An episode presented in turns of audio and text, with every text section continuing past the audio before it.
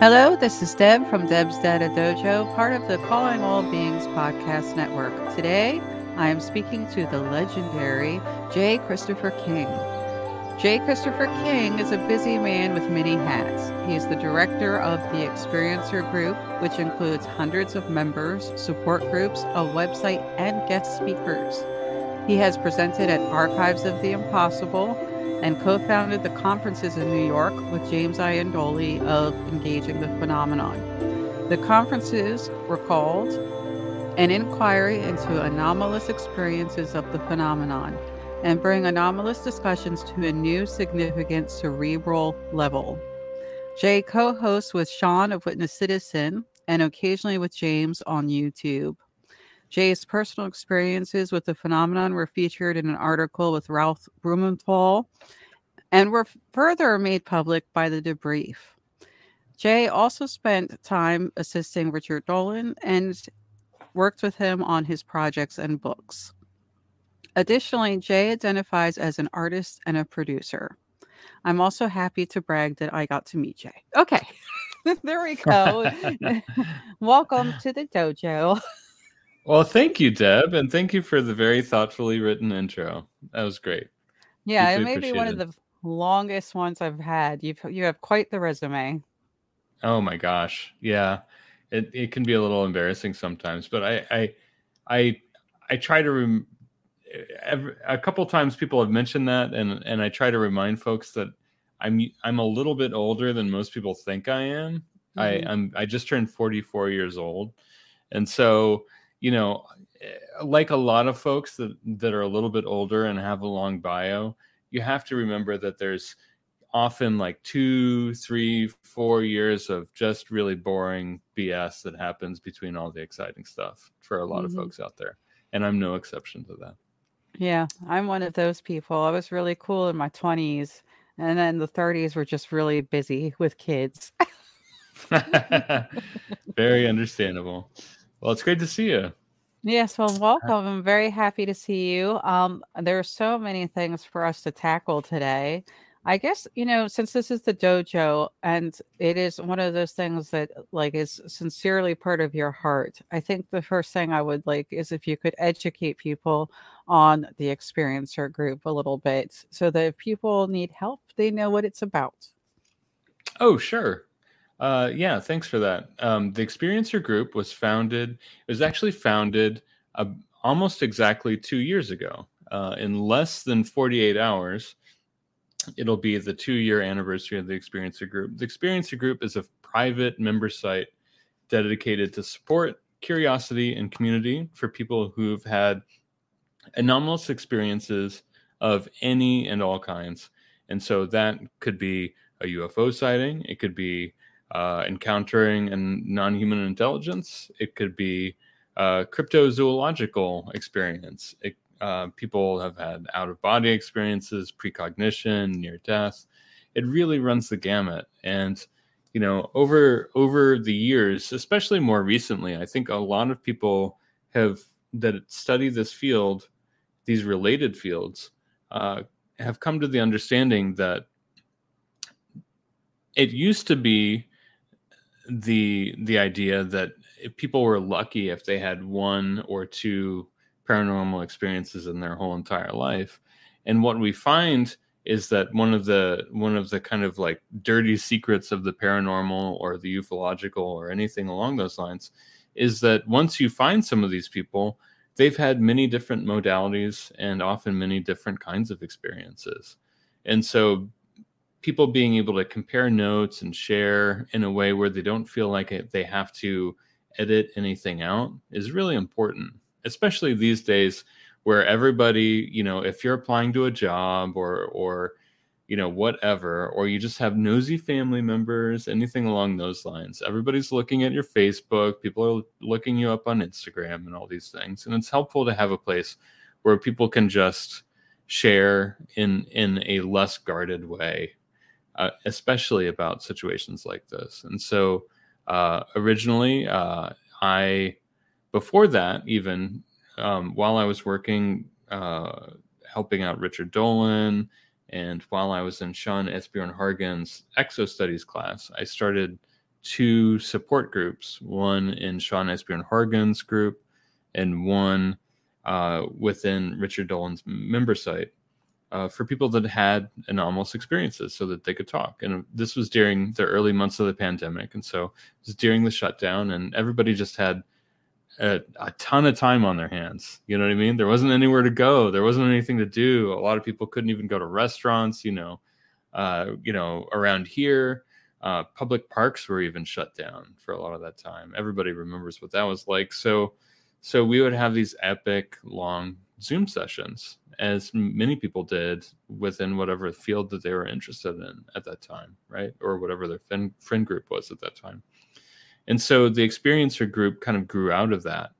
Um, one guy that was in one of my support groups was a guy named Stuart Davis, who does the Aliens and Artists podcast, and uh, a woman, Kirsten Blackburn, who I worked with uh, with Richard Dolan, um, was instrumental in helping with the support groups that were happening at the Richard Dolan site.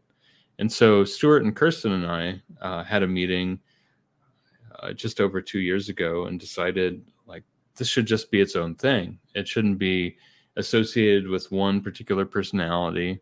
It shouldn't be associated with any one particular belief system or one particular uh, version of a modality or one particular bent within the paranormal, uh, etc. The the larger kind of banner of anomalous experience, and um, you know it should have a strong social component there should be kind of like a private message board we should continue having zoom events and that's exactly what we did and so i'm really grateful to uh-huh. hear by the way that it's not just ufo or you know it that it embraces other things because my experiences initially in my life were not related to ufos actually mm-hmm. um and and it's interesting the path that I've been on um, that got me here. And I I was already studying all the other things that everyone else is saying. Oh, you know, they might be connected. Like the people who start with UFOs eventually get to you, right,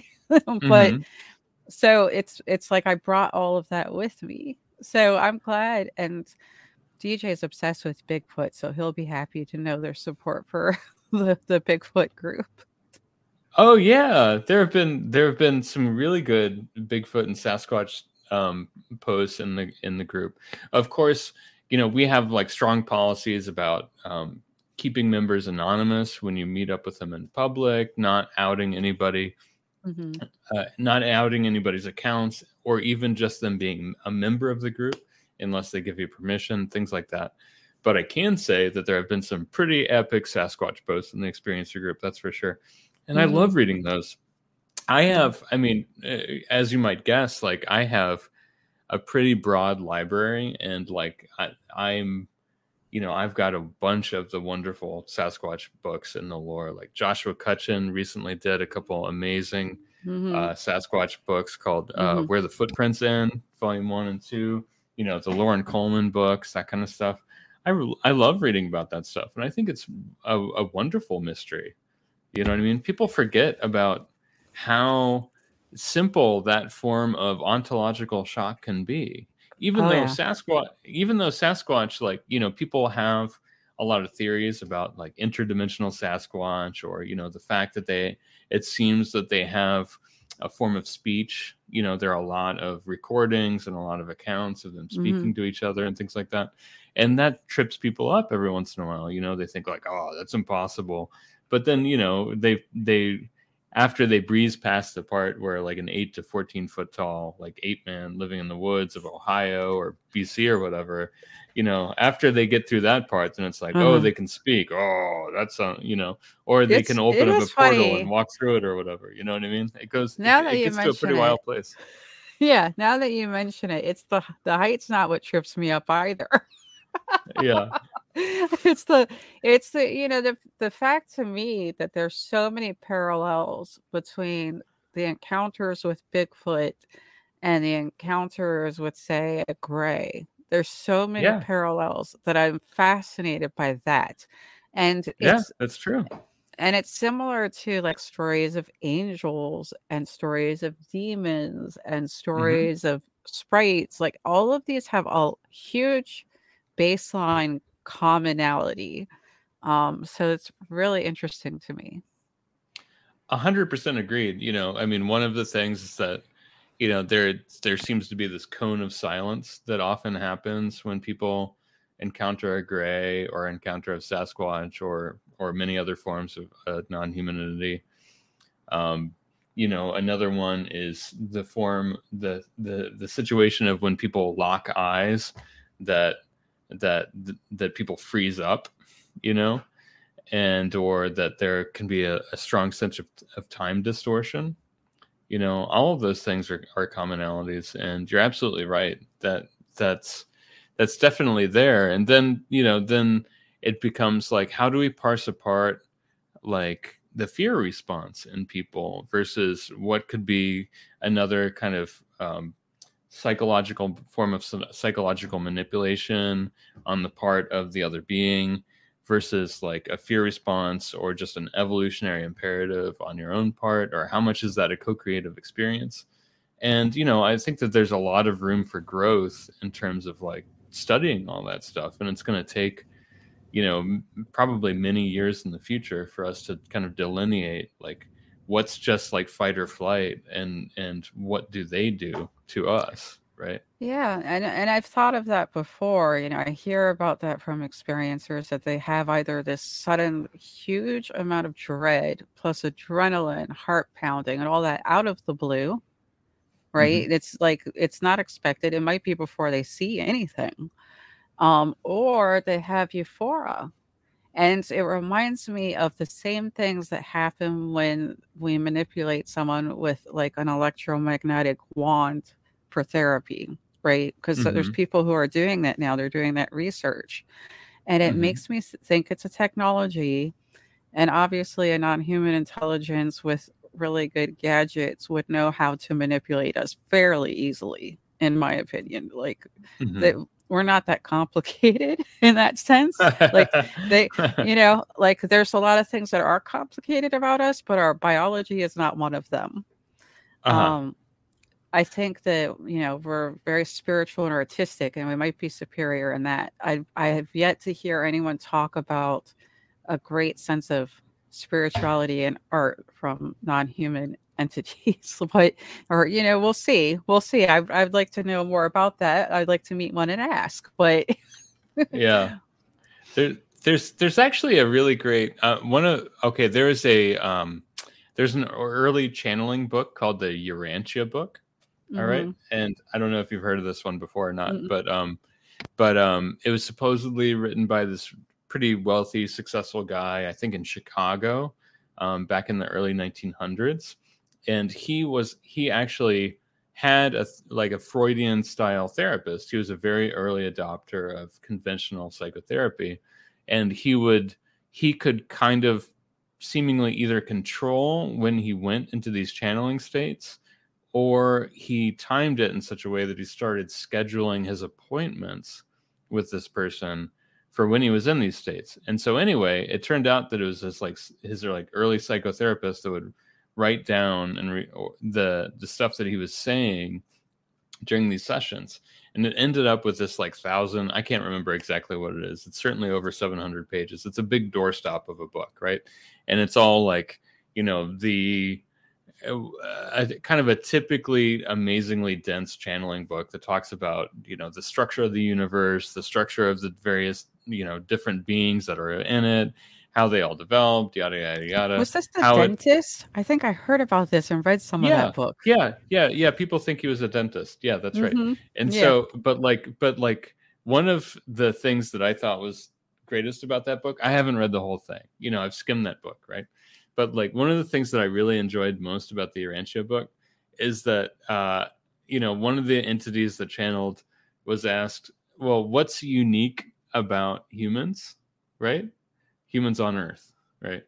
And the answer was, uh, well, they're really well known amongst other beings as having a highly developed sense of humor, right? And they they like to make each other laugh, and you know, and then the person was like, um, "Is there anything else that they're notable or really advanced in?" And I was like, "No, No. oh wow, wow! Pretty so much, pretty much just their sense of humor. you know, I've I've asked it. this. I've asked about Bigfoot having art too. Like, do they have any kind of like emblems that they wear, any symbols that matter? And like, people do say that they're like formations out in the woods, maybe a form of communication, but they're still just.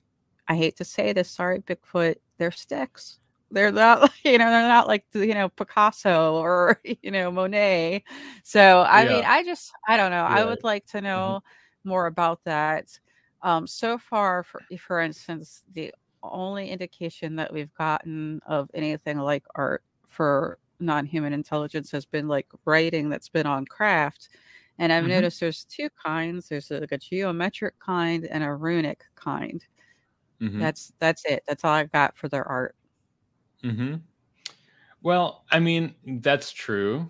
I mean, I guess one form of that, again, to like reach back to like channeling material. And, you know, for the purposes of the conversation, I'm I'm not saying that the Urantia book is like quote unquote true. You know, for those that don't know me, you know, I it's important to recognize that when I'm talking about like a non-human intelligence or anything along those lines, I perfectly recognize that there's a lot of mystery here. I don't know the answers to any of it mm-hmm. necessarily.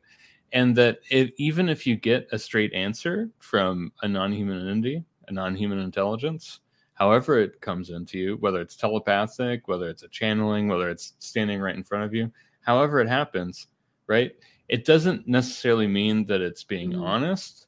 And it also doesn't necessarily mean that it's right even if you are in fact dealing with one of these things you're basically mm-hmm. dealing with the smartest person in the room.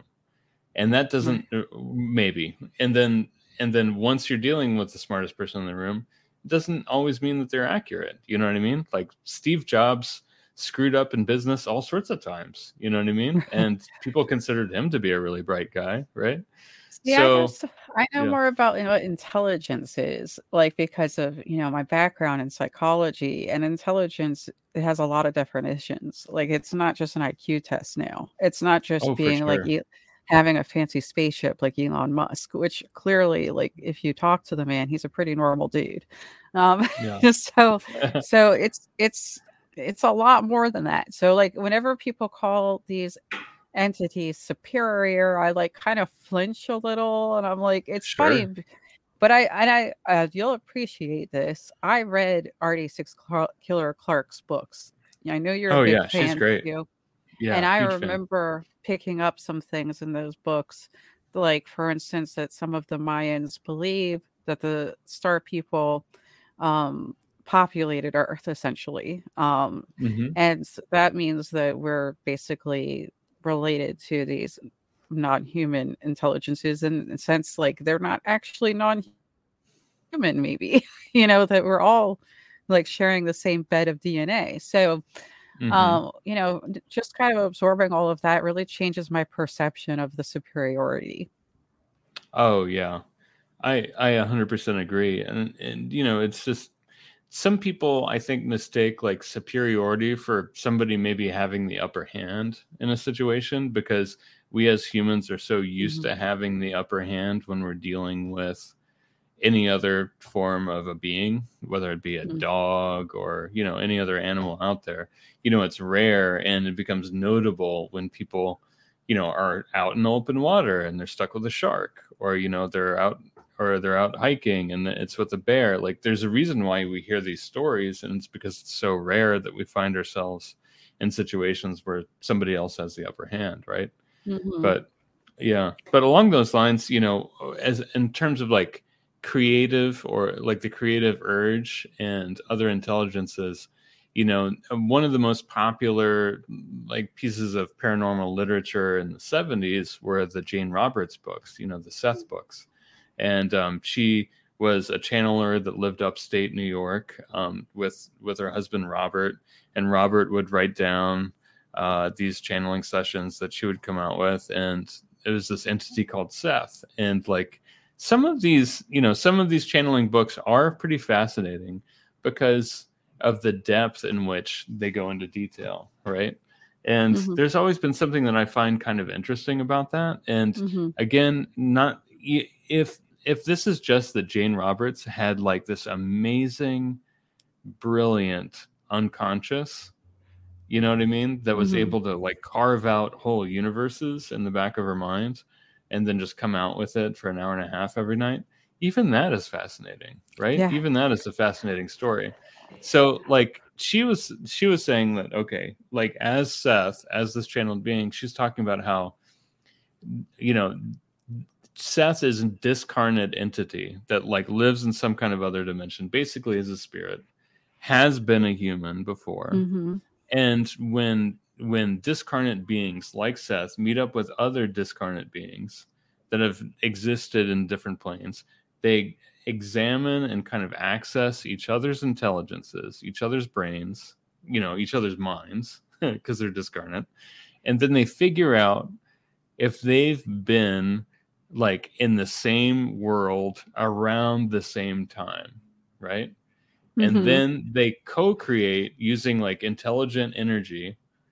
They basically make like a holodeck around them so that mm. they can kind of like, and they'll each like add to it um, to kind of like approximate and, and, and Seth says that it's it's a way that we can kind of describe and and and relate to each other within the form of like aesthetics and color and mood and it's a way that we can kind of describe how we're feeling at the moment and we can change it. And i'm and i was like and when i read that i was like oh that's a lot like art. You know that yeah. is very very similar to art. But it's one of the few situations that i've ever come up with that that really does describe something that sounds a lot like an immersive art experience. Yeah because when it comes to like say UFOs, like when people talk about the lights or the sounds, I'm always thinking it's just related to the technology. Like it's not like an, a light show that they're doing for us. They could care less if we see the light, you know, like it's just part of the propulsion, you know, like so I don't think they necessarily want us to see them. They don't, you know, it's not part of their agenda when they're doing that. But um I, you know, it just it makes you wonder. But of course, if you've seen, you know, um, movies, there's music that they make in the movies, and I'm like, I'd be, I'd love mm-hmm. for that to be true. But you don't hear about those sounds from experiencers. You don't hear about like, um, you hear about like buzzing sounds and like mm-hmm. electric sounds. You don't really hear mm-hmm. music per se from a distance. Like I think sometimes people um, talk about having heard music when they're closer to an entity of some kind, but mm-hmm. that's a different um, scenario. I don't I don't know what's going on there. That could be part of the technology messing with their head. I don't know. But um yeah, there's, yeah it, again there there are so many questions and um there's someone on YouTube um his whole channel is what would you ask an alien and I would definitely ask about art. yeah, I think art would be one thing to do. I mean, I think, you know, it's interesting because along those lines, when you look back in the history on our planet with regard to beings that seem to come down from the air, right? Uh, at the end of the 1800s, there were the notable airship cases where sometimes there are even some notable occurrences that sounded a lot like cattle abductions, like a contemporary cattle abduction. But there are a couple ones in the back of. There's one in the back of Passport to Magonia, as I recall, that um, it, a bunch of townspeople described seeing a cow getting abducted from an airship, and it was actually lifted by a rope and an anchor. You know what I mean? Up, and and I just thought that that was so ludicrous by the time that I got to it because I'd already heard about cattle mutilations. I'd already read about that whole thing as like an idea, you know what I mean? Regardless of what the reality of that is. But the idea, you know, there's a cultural meme of like, oh, aliens, they take they take cattle up and they do weird weird stuff with them. Maybe they're experiments and maybe they're uh. doing that. Who knows? Right. And so like the but the idea that these airships you know sometimes would have like rotors on them like you could sometimes you could actually hear them you know maybe sometimes they they actually had something that looked like a sail on them strange things like that right. you know it it makes me think that when people talk about like the co-creative hypothesis or the idea that like that some at some point in the past like they would make themselves out to look like elves or trolls or whatever rather than grays or this or that or the other thing you know in some ways that that could be looked at as like a form of art or creation in a way too because it's it's kind of like kabuki theater or something like that but it's almost like it's like a reality show sci-fi movie that's happening right in front of you where they're trying to like drag you through an idea you know what i mean or something like that. I i do think sometimes that the idea that this is all like transmitted to us from pretty far away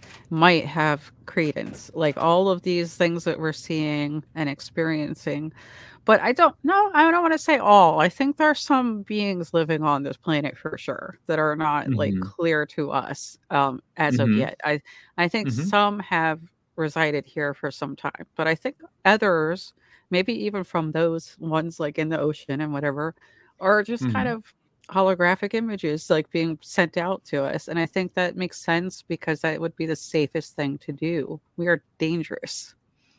For sure. Yeah, I completely agree with you. I mean, we we lash out, we lash out with people that we love, you know, much less people that we're scared of or we, you know, we don't even know what they are. You know, right. there's there's a we're a pretty rudimentary species in a lot of different ways, and you know, we only just figured out how to fly between continents, you know, a little over a right. hundred years ago. So we we we certainly have a lot to learn. We're like really, we don't realize if we just look back 150 years, it's Yep. hugely different. The technology leap is huge and it's Oh going yeah. very fast now. Like for everything from understanding our DNA to understanding our brains to understanding, you know, quantum computing, like, you know, space travel was like peanuts compared to what they're talking about doing now. Like going to the moon was, was nothing compared to what they're trying to do now. Um, you know, the fact that we had the helicopter on Mars, like that was such a big deal to me. Like I mentioned it so much because it was so mm-hmm. cool. We got a oh, helicopter oh, flying on Mars. I and, agree. It, it looked pretty damn cool too. Yeah, I, I loved it. Yeah. I love the video. We got to see another planet, and like, I don't know why that wasn't a bigger deal. Like, why were we not all fixated to the TV like people used to be for the moon? Like, if if we had color video of the moon, like the way mm-hmm. that we did of Mars, like you would think that everyone would have been like ecstatic and made a big deal back in the day. And now it's like, whatever, you know, like, of course we do. of course we're, yeah. we are filming on Mars right now, whatever. you know? It's it's funny the leaps are so big and people are are not realizing the significance i think.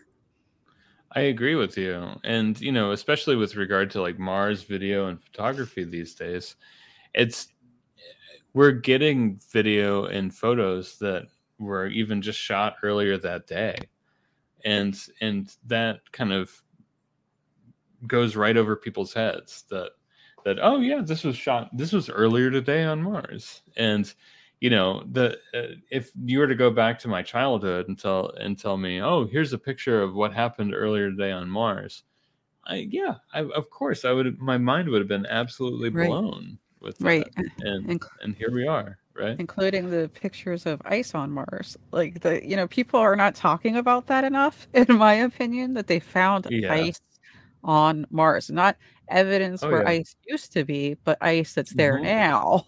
Mm-hmm. yeah.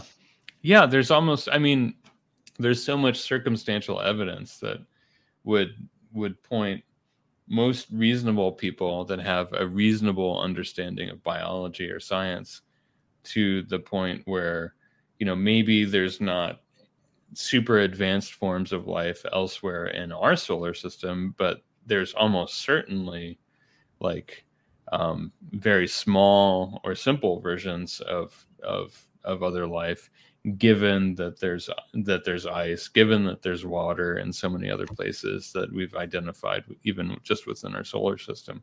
So i'm very hopeful you know i'm and i i i was talking with a friend the other day about this and talking about how quickly you know sometimes for us that are thinking about these things every single day um, it might seem like we're having a slow news week every once in a while or something like that. But if you look at the grand scheme of things, where we've just gone just within the past five years in terms of how many observable galaxies there are and like where we are in um, uh, the so-called disclosure movement and things like mm-hmm. this you know all of these little things add up and it's just like we are in such a different place than where we were just six years ago. And i i really have to kind of cross my fingers and and hope that in in the way that that's been happening lately that that it's it's almost like when somebody like boils you know when people either like uh, they overheat or mm-hmm. one of my friends kind of cruelly mentioned it as like what happens when you boil a frog like mm. they don't really recognize that they're getting boiled because like the heat goes up gradually oh, and then it's and horrific. then it's just like and then it's just too late for them oh, but but in a I know it's horrific. I mean, I like I don't I don't eat meat, so like I you know like I, I'm the right I'm right there with you. But like uh you know, I think that there's something to it in the fact that like the cultural conversation in public is you know it's our version of the conversation and what we're seeing is gradually sneaking up on people in a lot of ways. And there are there's like plainly obvious things happening in the press and things like that that people are absorbing. And then you know it's like this big it's this big sense of ontological shock or shift that is creeping yeah. up on people whether they whether they want to recognize it or not. Eventually they're going to have to figure it out that like so, you yeah, know the the world's very big and we're very small and there's a lot of other stuff out there you know? So let's tackle a few points on this. Let's go dojo with this. It was actually just mentioned by Kevin Day the other day that you know, if we had just educated people about UFOs in school and normalized it, people wouldn't have had the ontological shock. And I think right. about this a lot. I think about the fact that if you just show someone one of the freakiest animals on the planet that has just been discovered, people didn't know about it, whatever, it's so weird, it has 500 eyes like a spider or something um, everyone's like, eh, okay, whatever. But if you just add the word UFO or space or alien to it, everyone's like, that doesn't exist. Like, mm-hmm. you know, it's yep. it's the a really weird mentality that I just can't get past. Like, how is it we can talk about one and not the other? It's the same with religion versus UFOs, right? We can talk about angels and God, and everyone's like cool and all that, but we can't talk about aliens, right? The mm-hmm. stigma mm-hmm is so significant and so well done like and it's so corruptive to how we think despite the fact that we are truly as you said slowly normalizing talk about exoplanets and wormholes and black mm-hmm. holes and SETI just put out that they have AI looking at techno um, signatures mm-hmm. yep and have evidence indicating that there's something going on Mm-hmm. That's right. Yeah. And and I mean, and that may very well be the the quickest way to find conclusive evidence is like not is completely obviating uh, us. You know what i mean? Like using a higher form of intelligence that we've even created to do that you know? And you know a lot of people they talk about they talk about oh they're interested in us because th- there's always speculation. They're interested in us because we develop nuclear arms. Like that has been like a predominant um, form of conversation for decades. You know even john keel was complaining about this over 50 years ago saying well you know but but sightings happened way before that. You know there's always there's always as long as we've had recorded history there's been something about sky people if you go around the world. There always has been. Um, and and from what I've seen in in books like Wonder in the Sky by Jacques Vallée and Chris Aubeck or many and many other books, you you know you find that to be the case. So so then you know like what what could it possibly be? And then there is what else is right around here you know if something is living alongside of us um, then there's plenty of reason to be concerned about where we are because of how much pollution we kick out, or you know, the nuclear arms, or um, you know, any number of things that could be like how many new chemicals we just create all the time without really seeming to think about it. You know what I mean? We'll come up with just like some crazy new pesticide and then we find out 30 years later that it's totally cancerous you know whatever it is the problem is that we always have the human perspective on why someone would be interested in us and we we have the hardest time of getting out of the human perspective like right. it could absolutely have nothing to do with us like it really could oh, yeah. like it, they yeah. could just see us the way we would see a, a right. herd of cattle on another planet. Right. You know, like they really they could, could, yeah. care they, less. they could just think that they could actually just think that octopi are really cool. Or like yeah. you know what I mean, or whales, or they could, or they could just love, or just we have a different ocean than most people do, and like that's mm-hmm. particularly fascinating. Yeah, there's all sorts of things that way that could be possible for sure. I've, I've also pondered they might be really more interested in Bigfoot because when people do talk about Bigfoot disappearing and people talk about orbs around mm-hmm. Bigfoot and they talk about sometimes Bigfoot mm-hmm. goes into a saucer, I'm like, yeah, maybe Bigfoot's the one they're here for. like, like maybe maybe that's what they really want to know about. Like, you know, I just but but then again, I also like have to hear that theory about this planet being kind of an experiment, right? Um, mm-hmm. And I really ponder that because I was telling you before we started recording, I'm reading Hoffman, and they talked about in the book that initially scientists weren't even sure why some things were alive and some things were not. And mm-hmm. that DNA was the connecting evidence. Like that's how they figured out life DNA. If something had mm-hmm. DNA, then it was alive, essentially. And it's mm-hmm. such a fascinating thing to go into the rabbit hole on. Like, what does that mean? That that's because right. it's a it seems designed. It's so complicated. It's a little bit like a very long piano with some keys getting pressed and some keys not getting pressed and all kinds of complicated things going on. Um, so was it designed? Question mark.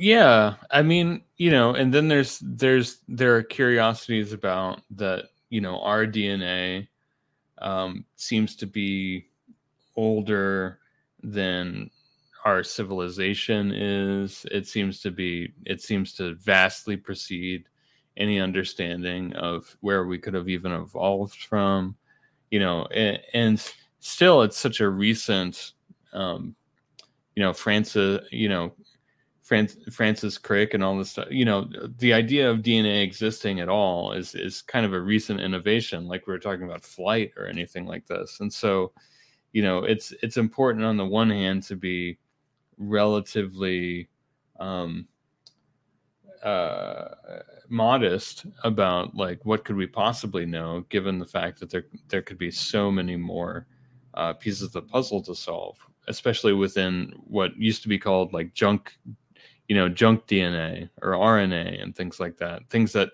we don't even we don't even understand an order for yet, really, you know. And so, you know, all of that's interesting. And then at the same time, there's there's also, you know, long-standing ideas within our civilization and and other civilizations with regard to um, say animism or panpsychism, the idea that that like this chair that I'm sitting on um, could think that it's alive in a certain way. Because if you get down to like a molecular level or whatever, and then there's a bunch of, you know, you've got a bunch of atoms, you've got a bunch of molecules continually working together to keep this chair together. You know right. what I mean? That are just like that are conspiring to keep my chair up right now you know, if you were able to kind of blow yourself down like Ant Man when he goes to Quantumania or whatever, you know what I mean? Like if you were able to do that and you were to ask those, you know, those little tiny beings, like, are you alive? They might, you know, want to slap you in the face. You know I mean? Be like, of course I'm alive. Are you kidding me? Yeah.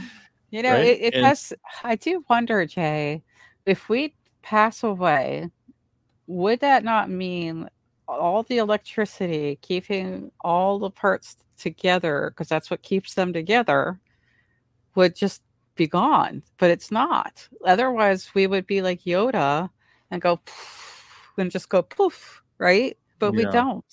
So what's keeping yeah, that electricity going when we die? Yeah i mean like i, I think that I, I i'm curious about when we die because there's you know there are so many instances that i've heard in the experiencer group and otherwise about near death experiences like i uh, like and you know i've had my own experiences that that would seem to suggest that there's something beyond this life or, or that something that exists after after um, our body physically physically dies. And you know i mean like many other people i mean that that's kind of like that big last vista right? That's that's that's the big one right? Because even if you're not interested in the paranormal at all during your life you, know that very last day of your life you know that there's a decent chance that that becomes exceedingly paranormal right? And at the same time it could be a misnomer because like you know dying just the body dying, that's the most normal thing in the whole world, right? Right. That's that's the thing that everybody experiences, no matter no matter what you are. Well, I I think one thing that I've always latched onto as a belief system is a we're potentially here uh, as like a stepping stone. You know, it's mm-hmm. sort of like this is just a part of something bigger. Um, and I think that people who believe in soul believe in that right? They believe that you're going to pass on to something else like heaven or whatever. People who believe in reincarnation believe that. Um, I've also studied NDEs. I find them fascinating. Would love to talk to more people about them um, because the stories get really complicated. They don't just go spiritual, they actually go into a sort of a sci fi direction sometimes. And mm-hmm. sometimes people talk about this reality is just one version and when they die they have to decide which one of the versions they come back to. Right um, yeah.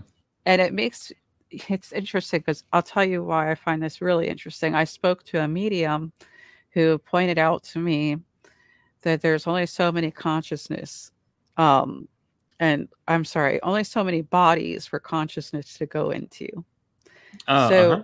so eh, the the workaround for that would be how about you have the same consciousness go into several times at once, right? Mm-hmm. like mm-hmm. in the same in the same body because there's only so many you can use. There's only so much matter. There's only so much energy. But what are you about just doing it all in the different time periods at once? And like all of that is possible if you go sci-fi with it, right? So mm-hmm. I don't. It's very complicated. But when you watch um, testimonials or hear testimonials about NDEs, it is never just uh, I went to heaven. right. Yeah, not a single time have I heard it work out just like that. Or it's like, oh, I go to, I, I'm I'm I'm in heaven, and then I get to be here forever, and then I get to be here forever. And at the same time, like, you know, there have been times where I've heard people say, "Oh, I think I'm in hell," but it turns out that you know there seems to be an acclimation period after people die or people re- report this when they have near death experiences and or hypnotic regressions. Now you know just for the sake of argument let's just like knock out the the hypnotic regressions um, just and deal with the people that had a near death experience when they were seemingly awake or whatever We'll just deal with them. But some of those people, they'll come back and they'll be like, "Oh, I thought I was in hell," and then after a little bit, uh, it turned out I was I was on the reincarnation cycle. But they, since I believed in hell, and since I believed I was going to hell, when I died, the first thing that greeted me was hell, so that I wouldn't freak out and that's a funny that's a funny situation the idea that like you would go to hell on some larger scale, uh, like so that on some larger scale, you wouldn't right. freak out more I, when you die is pretty fascinating. I also think that that's part of the learning. Like if okay, so if you believe what mediums say, and I'm inclined to believe me, what mediums say, I just am. Um, hmm they talk about like there's levels of incarnation. Like if your soul has come and learned quite a bit, then you're going to be more spiritually advanced, right? So if you've died and you're haven't gone through that many lives and haven't learned that much and haven't learned to develop consciousness, which is what energy and and so on and so forth in this story or way of thinking, then perhaps you would struggle when you die the first time, right? Because you hmm wouldn't really know as well how to deal and navigate. hmm So I do tend to think all of the theories that people bring forward about the phenomenon are accurate because hmm there's a piece that works and fits into my narrative in my head. And one of them is that we are basically living in in what is sort of like um, a simulation. You know that hmm that our spirits are being put into biological avatars, and s- hmm when we come out, we're the real player. So Yeah. I think that there I think that there are a lot of things that might that point to something like that. You know, there's there's partially in the aspect of what people think of as synchronicities or high strangeness accounts that way where people will encounter things that are so improbable that they seem impossible in daily life but it seems to be like some like weird cosmic wink to the person themselves that couldn't have happened any that you know like some object that somebody hasn't seen for 40 years and seemingly lost in another town like shows up on their wedding day like you know on the kitchen table or something like that. You know i'm just pulling something out of the ether but you know strange things like this you know do happen according to reports you know eh, like often very often. And you know I'm laughing because you said you were pulling it out of the ether, and that's what you're describing. yeah yeah yeah yeah yeah. And and like um and um oh there's here's a good example of something like this. Um you know they're the mckenna brothers terrence and and dennis mckenna right? And and you know they're these are these incredibly famous psychonauts that really um changed the game with regard to hallucinogens in the 70s and um and you know a, a guy named Erik Davis, not ufology's Eric Davis, not not our our resident savant Eric Davis, but E R I K Davis wrote a great book about kind of like uh, subculture in the 70s that covered Terrence McKenna quite a lot. Um, but um, so anyway, after this like wild, wild South American kind of uh, quest that they were on at one point, they both basically did way too much hallucinogens, and it seemed that Dennis had either lost his mind or had connected with some great cosmic form of intelligence, right? And and Terrence was concerned either way, right? And they were near a town, and Dennis was just like out of his mind. And so they confined him. They went to the town, confined him in a room, locked him in the room naked, right? Because he was already naked. They confine like they just get him in there. They can't get him in, into any clothes. He's he's off his rocker, and he's like saying things as if he's channeling stuff, and he's obviously seeing and talking to things that they can't see, right? Because Terrence kind of came back to to sober reality, and then um, but Dennis was swearing up and down that he was connected to something bigger, right? And so then um, Dennis produces out of the ether in his hand a tiny key, all right? And he hands it to Terrence. And Terrence freaks out because it's a key to an old chest that they used to play with when they were kids and it had like super like obvious characteristics about it that were particular and that they both knew because like they both handled this key so much when they were kids. Wow. And they thought that they'd lost it, and neither one of them had seen it for decades. That's and amazing. then Dennis, and then Dennis was like, "I swear to you, like this is what's happening." And then hands Terrence this like one particular key, and it was unmistakable to both of them that it was that. Now, of course, if you're a cynic or you're a skeptic, you can say like, "Well, he found a key, maybe he stuffed it in his ass, or you know, like he I don't his know. Armpit or something like Let's- that." But Let's remind It- people he was naked. right he was naked right yeah but like but so he goes in there and then all of a sudden he's got this key now you know no matter how you kind of spin that it's an interesting story and the fact Mhm. is it it worked for terrence because terrence was like okay dennis like we're letting you out you know what i mean and and the fact that it was a key and there was a key that only terrence and dennis you know knew Yeah, that's and the weird. fact that that Terrence was going to be the arbiter for whether Dennis got out or not, you know, stories like that are enormously fascinating to me. And there's like, yeah. And there's thousands and thousands of them by people that nobody's nobody's ever even heard of, right?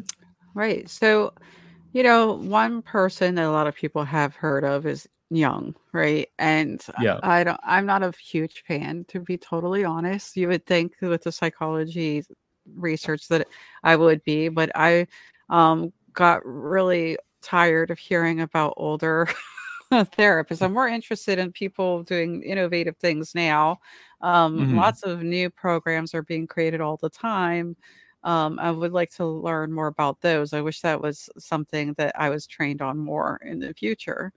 Um, Mhm. But anywho, so he talked a lot about collective consciousness, and he basically im- implied like maybe you know everyone has this thought process that's cur- like kind of creating these objects, you know, and other people have taken it a little further, like maybe our consciousness creates matter, which is kind of what we would think God would have done as consciousness created mm-hmm. Earth or created the solar system, created the universe, even.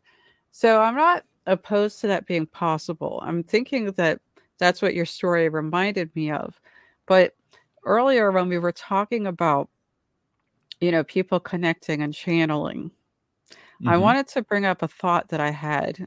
Maybe this is a synchronicity, but I was Mhm. thinking about this actually today. Mhm. We take for granted children's imaginations, Oh yeah. but we used to talk a lot about muses and we used to talk about being um, inspired by dreams and we talk about, you know, spiritual guidance, something other than within ourselves creates ideas. And Mhm. people also call it downloads.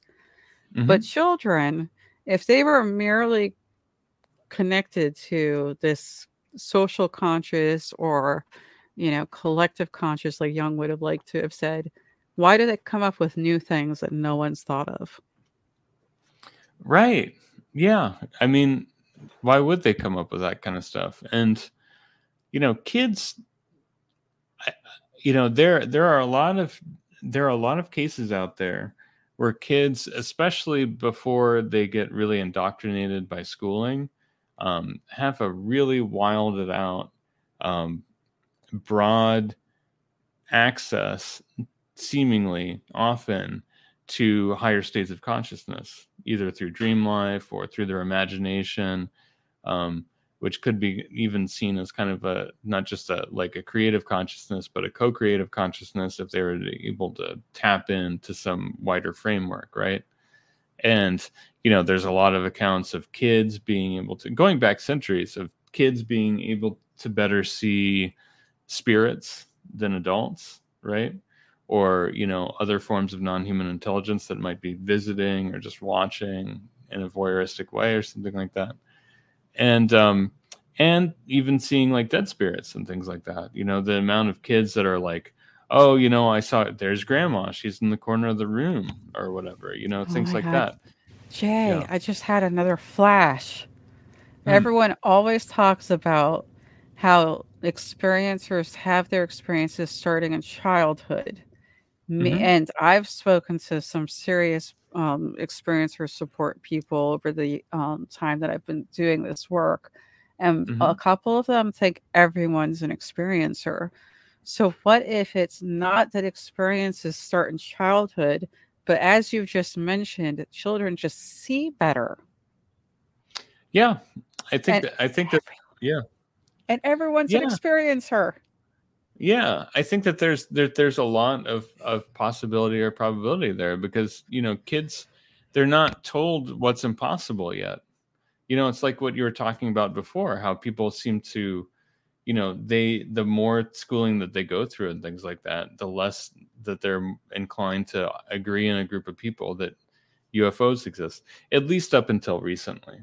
You know what I mean? That's changing in the last five, ten years as and but you know i think that that's certainly true that that you know people get intimidated when they start learning. And in some ways they start learning slower. Like i mean this is true for me. This is true for like my nieces and nephews. This is true for a lot of kids that i see around. Like the first years of their life they're skyrocketing. You know what i mean? There's a point where it seems like they could just learn so much in a day. And you see you can queue up on youtube anytime like you know four year old violinist and you'll see some kid just like like totally nailing some bach piece right? And like uh, like no problem whatsoever. And then as soon as they start getting into school and then they're slowed down by having like 30 other kids around them then that this like collective consciousness starts to take hold and there's some and partially maybe because like they're learning cues from other kids and they've never been around that many kids all that much at the same time. Who knows why but like this this indoctrination takes hold where it's not just about like what's being presented but like how fast or how, how slow you're meant to learn things too. Because from what i see you know what i mean? If you would really want to have a kid you know be a surgeon by the age of 15 like you should try to teach them as much as surgery as you can before the age of eight you know before they enter first grade had another weird flash go through my head. Oh my god, Jay, you're bringing out all these weird ideas coming from me right now. But if if you go with what Leslie Kean has spoken about, which is past lives, and that some mm-hmm. children remember them, and we connect that to what I was just saying about, you know, our biological avatars and our real self is a consciousness and it's growing and it just comes here to visit and maybe goes through different realities to do that. Anywho, when we are born, we would be closest to who we were before. Mhm. A much smarter consciousness or being, or a, ma- a more mature consciousness anyway right? Yeah. But smarter. And I'm I'm not Mhm. saying this is true for all children. I've met some children that probably aren't considered that smart. Let's be honest. But yeah but i've met some if- dumb kids Yes, but what if that's part of it? Like they come in so eager to learn because that's what they came here for, and so good at it in the beginning because they're closer to what they were before. hmm Yeah, absolutely. You know, and I think I think that there's really something to that. That you know, also partially because children are often left with a lot of unstructured time. You know, there's a lot of kind of like make your own fun that happens as a kid, and you know, even these days, partially because there's a cultural understanding that kids shouldn't have like an iPhone. Kids shouldn't have like a a screen in front of them until whatever X age it is, you know. And some people might think that that's three, and some people might think that that's seven or something like that. But you know, there's still that kind of idea that that people shouldn't be just like planted in front of a TV all day or something like that, right? And so if that's the case, then then kids could be left in a state where they could find a meditative state more easily or a dissociated state more easily. You know what I mean? Because if they're sitting around and all they've got to do, they can't read yet, and all they've got is like their blocks. You know what I mean? Then then they're less distracted because there's a less that they they could be distracted by in many ways. I mean, I'm just spitballing here, but like if that's true, you know what I mean? You're you're leaving a kid in a state where hours of the day, you know, they're just left to their own devices and they could be finding that Right. that They higher could be- state much that much easier. Yeah, they're using that other part of the brain. Like I actually got I'll show you, you know, no one else can see this, of course, but it's a left brain, right brain puzzle book. oh, that's fun. Right, because I wanted yeah. to increase the, you know, the, the right side of my brain, which people associate with like more innovative, um, not or meditative states, right? So, um, uh-huh. if children are just playing, they're probably activating that part of their brain more. If they're doing things like playing Minecraft, they're probably using the other side of the brain, which is the logic side, and it's not so much meditative. So it's that's interesting. A great, that's a right. very great point. Yeah. Right. And then also, just as a side note, there is a pl- way that children still find to meditate. And I've promoted this for myself, and it took me really far. And I've told people this that I actually would set aside time to daydream. That's mm-hmm. what I called it. I, and I actually would have a fit if my sister interrupted my daydreaming because we shared a room. So I would say, No, I want to daydream. It was no TV, no reading at that point, which I did read quite a bit, but it, it was I need time to just daydream, is what I would say. So, um, so Jay, uh-huh. um, I have a few questions, and I'd really like already an hour in, I haven't even gotten to them. sure. Okay. Gotcha. like, right. so I want to make sure that we tackle a few before we run out of time. Um, Sounds good. Okay, the first one is one from me that I really was curious about. I was just glancing through Twitter today and I noticed two things. Both mm-hmm. Lady Gaga and Miley Cyrus were being lauded as having had UFO experiences. What are your uh-huh. thoughts on celebrities um, suddenly picking this up as um, something? Well, I mean, obviously, we're all humans. We all share an interest in certain things. But do you think that could be damaging to us or helpful if they get involved in the UFO community?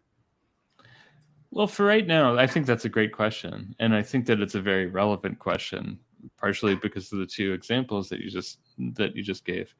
You know, I think that it's great that more I think that it's great that more and more different types of notable people are coming out with their own experiences you know, I remember a couple years ago, Demi Lovato started talking about uh, about Demi Lovato's experiences. Um, I I know that you know uh, back in the day, John Lennon talked about having his own experiences with non-human entities, and there are many other situations between and before that where artists and musicians um, and other notable types, scientists and such, have had their have talked about their own experiences, and I think I think that it's important that more different types of folks um, come out with this material, and uh, partially because our field has been so male dominated for so long, and um, and and partially because of a very large language barrier, right? Because there is tons of Russian ufology there's like a decent amount of Chinese ufology. There's a ton of Portuguese and Spanish ufology out there. There's even some Ukrainian, French threads, of course, to just talk to Jacques Vallée about that. Um, but you know, because of the language barrier, um, we've we haven't quite bridged those gaps in a lot of different ways. So the Western, you know, um, English-speaking version of ufology that we get is so white and so male driven that that a lot of people in this country and that speak our language you know feel like there's an, a barrier just in that. Um and that and i think that that's like provided for a lot of biases you know what i mean? Because if you're i think that's part of the reason why people are so maybe bent on like nuts and bolts as as like part of the equation because boys love their trucks, don't they? They love playing with their spaceships and they love playing with their airplanes. I like you. This. I didn't and, think of that. I'm glad you said that. Never thought of it that way. Yeah. And, you know, and this could be like an assumption, and I totally cop to that. You know what I mean? But if we bring more people to the table, and if we bring more different types of people to the table that normally wouldn't approach this conversation, we might be getting more left, you know, you know left field out of the box and interpretations that um mm. that wouldn't necessarily fit these these schemes that we've been having for decades and well, and it might you know and, and and also you know just in terms of like spreading the idea of quote unquote disclosure with a capital D or whatever you know if Lady Gaga's doing it and and Miley Cyrus is doing it. Well gosh I hope that like 10 basketball players do it this year and i hope that you know like yeah. 25 rappers do it next year because well like, we have boy, ace pilots doing it. Ace yeah. pilot guys mavericks. So i would just say though i worry like i don't i already know biden didn't want to talk about it and laughed it off when he was asked and that was it right? And trump kind of was like i knew something but i'm going to smirk and not tell you um you know like some of the presidents who we all expect one day will come to a podium and say something. You know, I just worry that they're not going to want to touch a topic that has to do with Lady Gaga. You know what I mean? They're not going to want to go announce something seriously that maybe Lady Gaga was fussing about on a video or something. You know what I mean? Like that's what worries me. I don't I don't I appreciate them as human beings who are interested, but I worry uh I do because it's so easy for people to add more stigma to it. Uh, I mean, I, I guess I could see where you're coming from, but you know, I, I, and I think that I see this happen on Twitter and stuff like that, and people make the, people often make the, the point of saying like, oh, you shouldn't say that because you know people will take this less seriously, right? But here's the thing: is that you know, in earlier generations, you know, John Keel complained about this in Operation Trojan Horse. You know, he was writing in it was published in 1970, as I recall, and so he's writing about this in the late 60s before it was published, saying like, you know, people would edit out either the experiences themselves would edit out the weirder details of their accounts, or the researchers would edit out the weirder aspects of their accounts because quote unquote people won't take it seriously if you do that. Well then all that happened was is that you got these partial fragments of counts that weren't as that weren't the whole picture. And so right. then now we're left to try to figure out what really happened when people are talking about oh was the gray wearing clothes oh of course the gray was wearing clothes. He was wearing a belt and he had shoes you know what i mean like like suspiciously there are all sorts of situations where beings that look like grays you know it seemed like that some of these strange details that we are able to say now where it's like oh he was naked and he didn't have any genitals. Well imagine trying to be the first person talking about grays back in the day. Right. Oh he had a belt he had uh, boots on yeah they were cute boots he had cute little boots on and he had a belt and you know like how much confabulation would would people do to just you know save themselves uh, the tiniest little bit of embarrassment back in the day? And, and so was, along those yeah. I was going to uh-huh. say before i forget to mention it we talked about how the phenomenon changes for us. Let's not forget that now grays are supposedly biorobots which makes sense with our changes Exactly. Exactly. It totally makes sense. And at the same time, you know, like you could also make a strong case that they're cave beings because they have giant eyes and very little pigmentation. You know what I mean? Like you can go down all sorts of different roads that way, you yeah. know, or and they could even overlap, right? But I, I along those, yeah. I always think but of along, the giant uh-huh. squid because uh-huh. they have the biggest eyes. Totally. And and along those lines though, I think that you know, when we worry about like, oh, we shouldn't say this because, you know, people won't take us seriously or something like that, we forget that like the field of ufology, you know, at any one time, we might be talking about like 40 or 50,000 super fans and like people that are like wildly interested in it. And then you might have, you know, maybe 500,000 other people that will be watching, you know, or maybe a million people, uh, maybe a million people that are watching something like Ancient Aliens or something that's on TV or whatever, right? And then and then there's another bigger form of it that happens when a movie like Avatar or ET or Close Encounters of the Third Kind happens or whatever, something like that, right? And and then at the same time, you think about that stuff.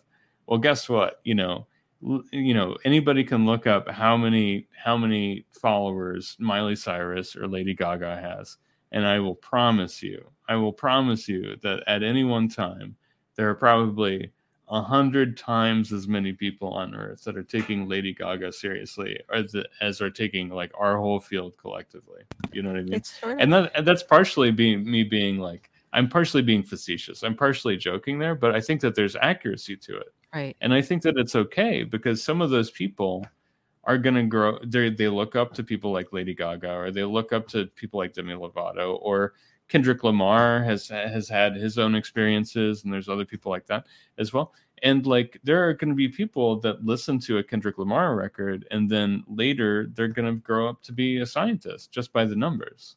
You know what I mean? Yeah. And so and so this, you know, there is like a gradual there's a process where we can't wait for this to happen fast enough and at the same time like there are so many eternal mysteries there are so many mysteries that we've been trying to solve for so long that you know i'm comfortable with the idea that in 80 years you know in 50 years or 60 years or 80 years when anybody listening to this passes on like hopefully we still have some more mysteries to solve because golly wouldn't it be boring if we didn't what if we figured everything else out oh, in our life? We can't. You There's know? so much we of can't. the universe left. Like, and it's it's actually right? moving away from us, so it'll be even harder to reach when we get there, right? So technically, 100%.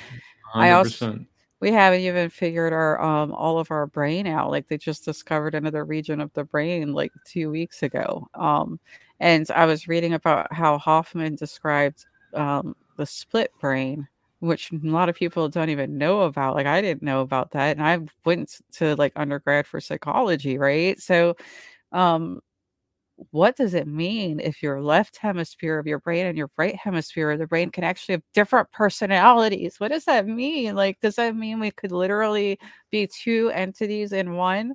Like, I don't know. I can get weird with that, but that's a whole nother thing. So, um, in the I apologize to keep switching gears, but I have this really long question from someone sure. that I want to get to um, named Delta Tesseract, or sorry, Tesseract. Okay.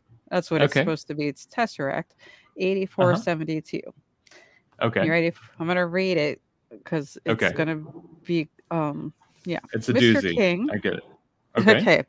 Mr. King, given the successful conferences you and Mr. Iandoli hosted in New York late last year, I'm very uh-huh. impressed with the ways in which your guest speakers have found a way to interweave consciousness studies with UF- ufology research, which leads uh-huh. me to ask the pivotal question around which this entire subject matter revolves, for me uh-huh. at least. And, uh-huh. and that's a quote, guys. In your estimate, Has excluding the nuanced topic of interactions between human and NHI consciousness recorded throughout the reputable experiencer case files, which seems to indicate consciousness is fundamentally fundamentally interconnected with all other beings at the basement level of cognition. Does uh-huh. the omission of this curious observation by proponents of predominantly reductionist physicalism, uh, mm-hmm. example nuts and bolts, worldview mm-hmm. ultimately harm humanity's capacity to better understand itself in relation to itself as well as in relation to the phenomenon writ large? the answer to that question is yes. Okay.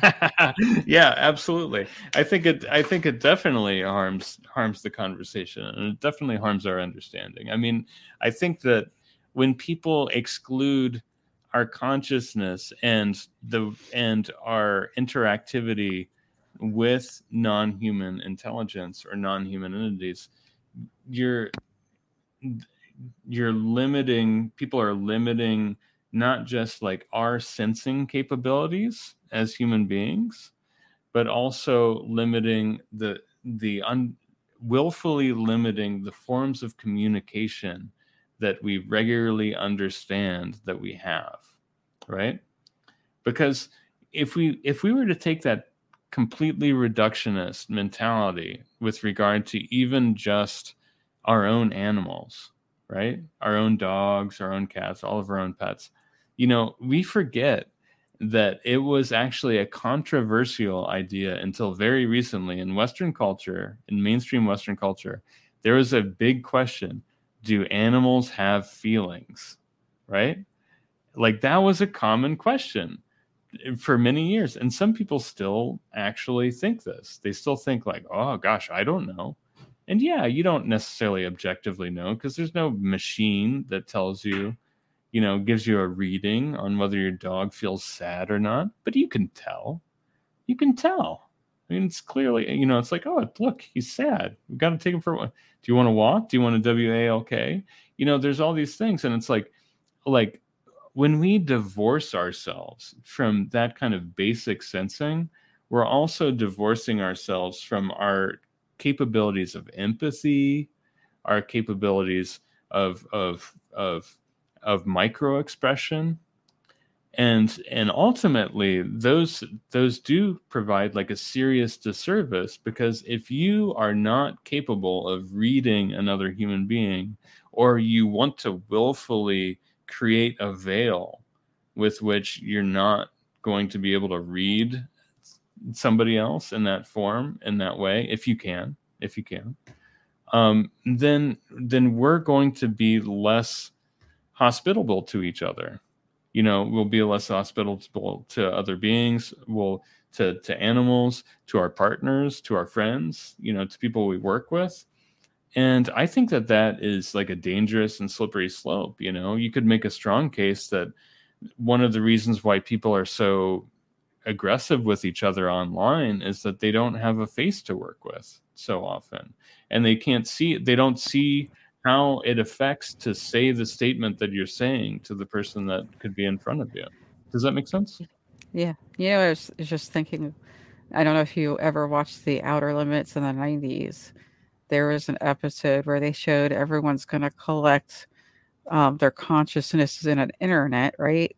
And this mm-hmm. was before the internet was what it is now. And it, it's all going to be connected to your head this is before Neuralink was discussed and its competitor. And I wonder what if we bypass the current problem with the internet and we make it so that you don't just connect to thoughts, but you connect to other people's feelings, right? Yeah. Yeah. Mm. Absolutely. And maybe that's maybe it's like the airships with, you know, the ropes coming down to grab the cow and then they just use a beam of light. Mm-hmm. You know, mm-hmm. maybe that's part of what we're supposed to pick up. Right. Maybe that's part of the reason why some of these beings are doing this to begin with is is like, no, you can do this. You you know, this is actually possible.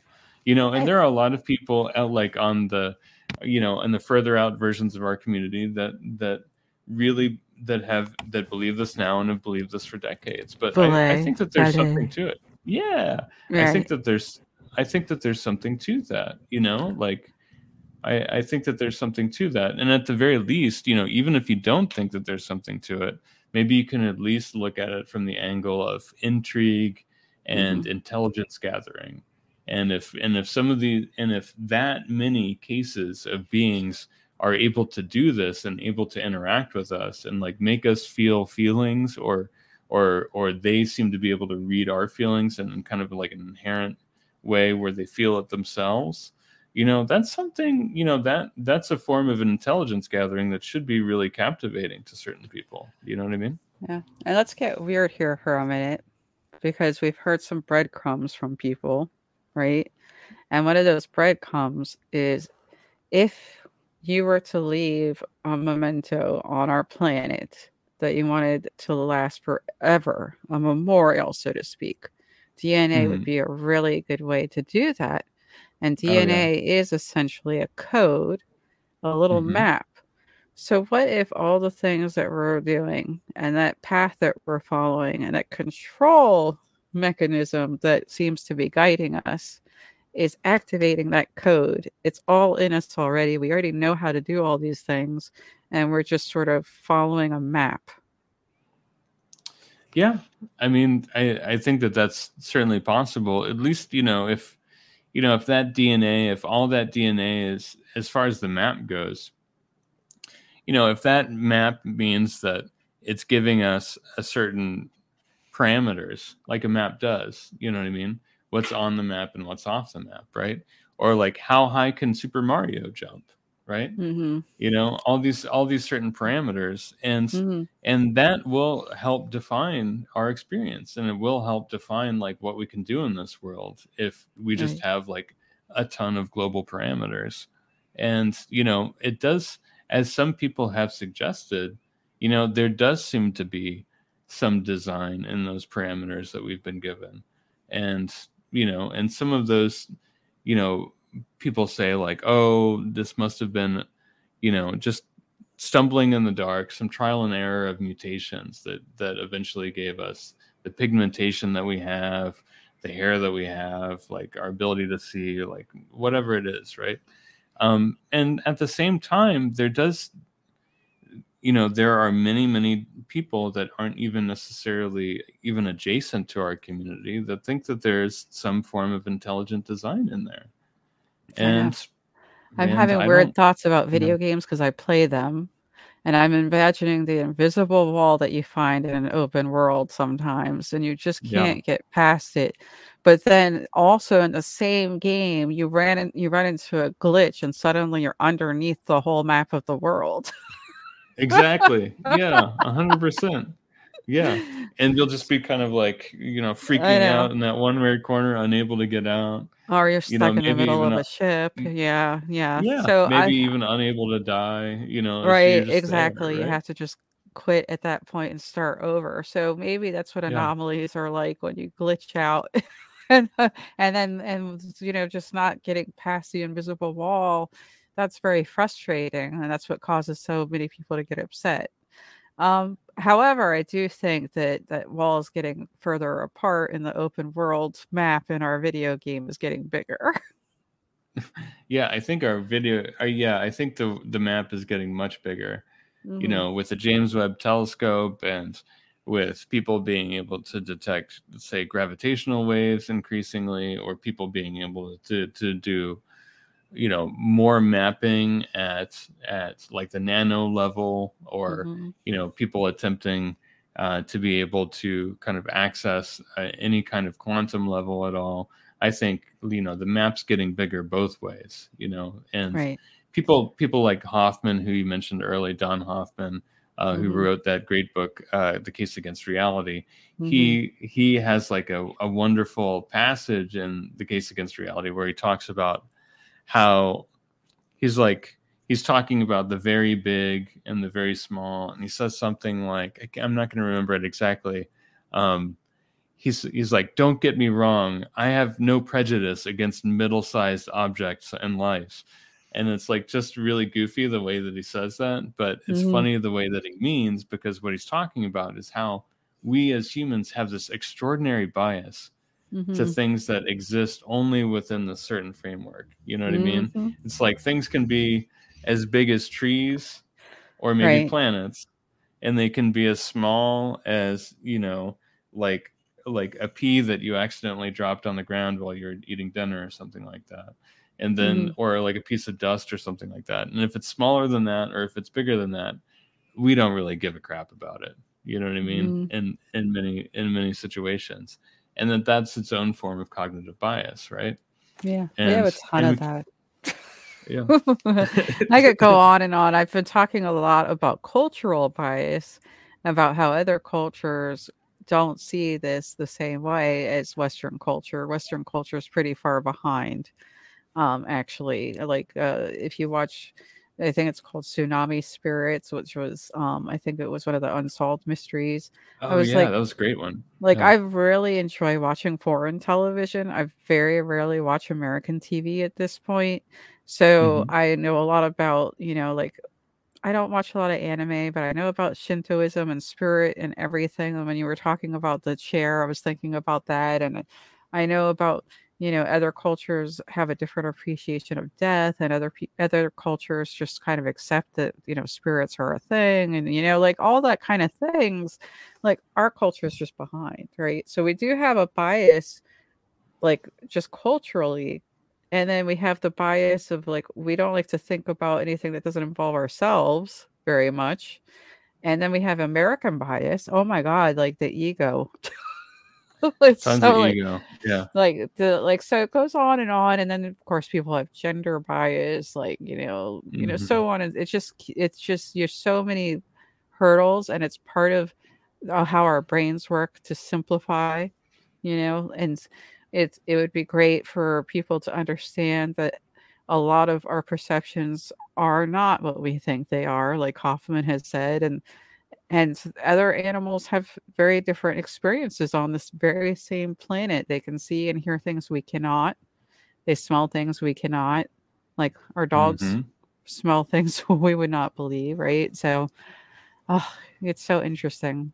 And these non-human intelligence, they could be very well trying to communicate with us, and we're just not getting it they could be like sending out pulses of wave and they're probably wondering why we're not picking it up because we don't read wave. You know what I mean? Like, I oh, mean, absolutely not in that spectrum that they're sending it. We don't know, but I I think you're right, and I think about it all the time. That like, for an example that anybody can see around here, you know, it, just googling the internet or whatever is that birds and dogs understand our speech better than we understand theirs mm-hmm. right and birds some birds can even mimic right. our speech right and they'll say you know hello how are you or like i'm hungry or you know screw you mm-hmm. or whatever and they can even mimic our speech back to us and have intent behind it seemingly right. um and we can't we don't even know the first thing like i passed i walked by this tree in my neighborhood that is it has like these weird little berries in it right? And it's the only tree like that in this whole neighborhood. And for whatever reason probably those dang berries it attracts so many birds so many more birds than any other tree in this whole neighborhood. And they're always chattering at each other right?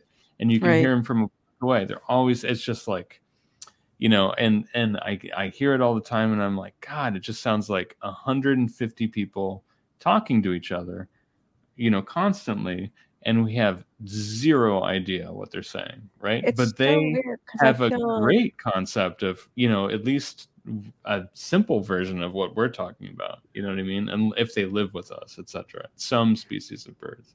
When you are saying that, though, Jay, I think some people do pick up on what they're trying to say, like the birds mm-hmm. and the dogs. Because mm-hmm. I'm just like, maybe because dogs actually have adapted so much to living with humans that they try to mm-hmm. make themselves clearer to us. But that's like, a good point.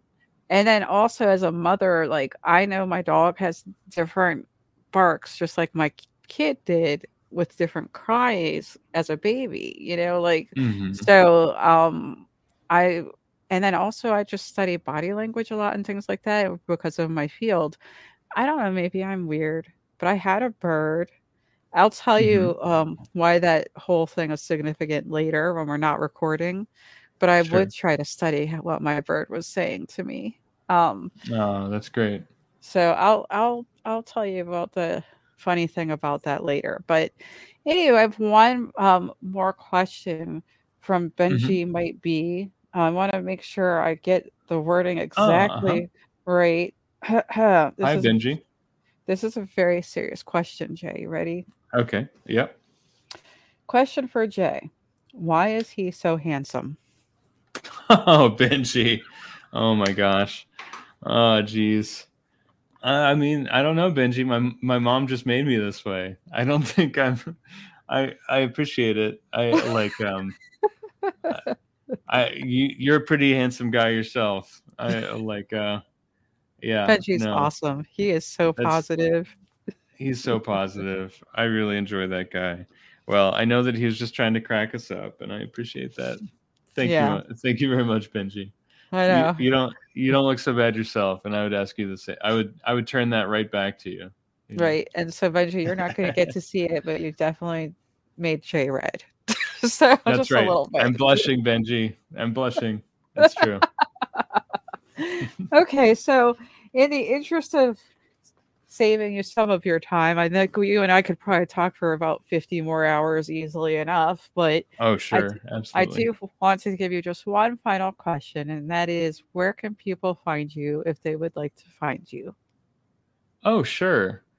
Here. So let's see. Folks can find me um, on Twitter. They can find me uh, at sign J A Y C King 78 rolls right off the tongue. Or you can search Twitter and just search for J. Christopher King.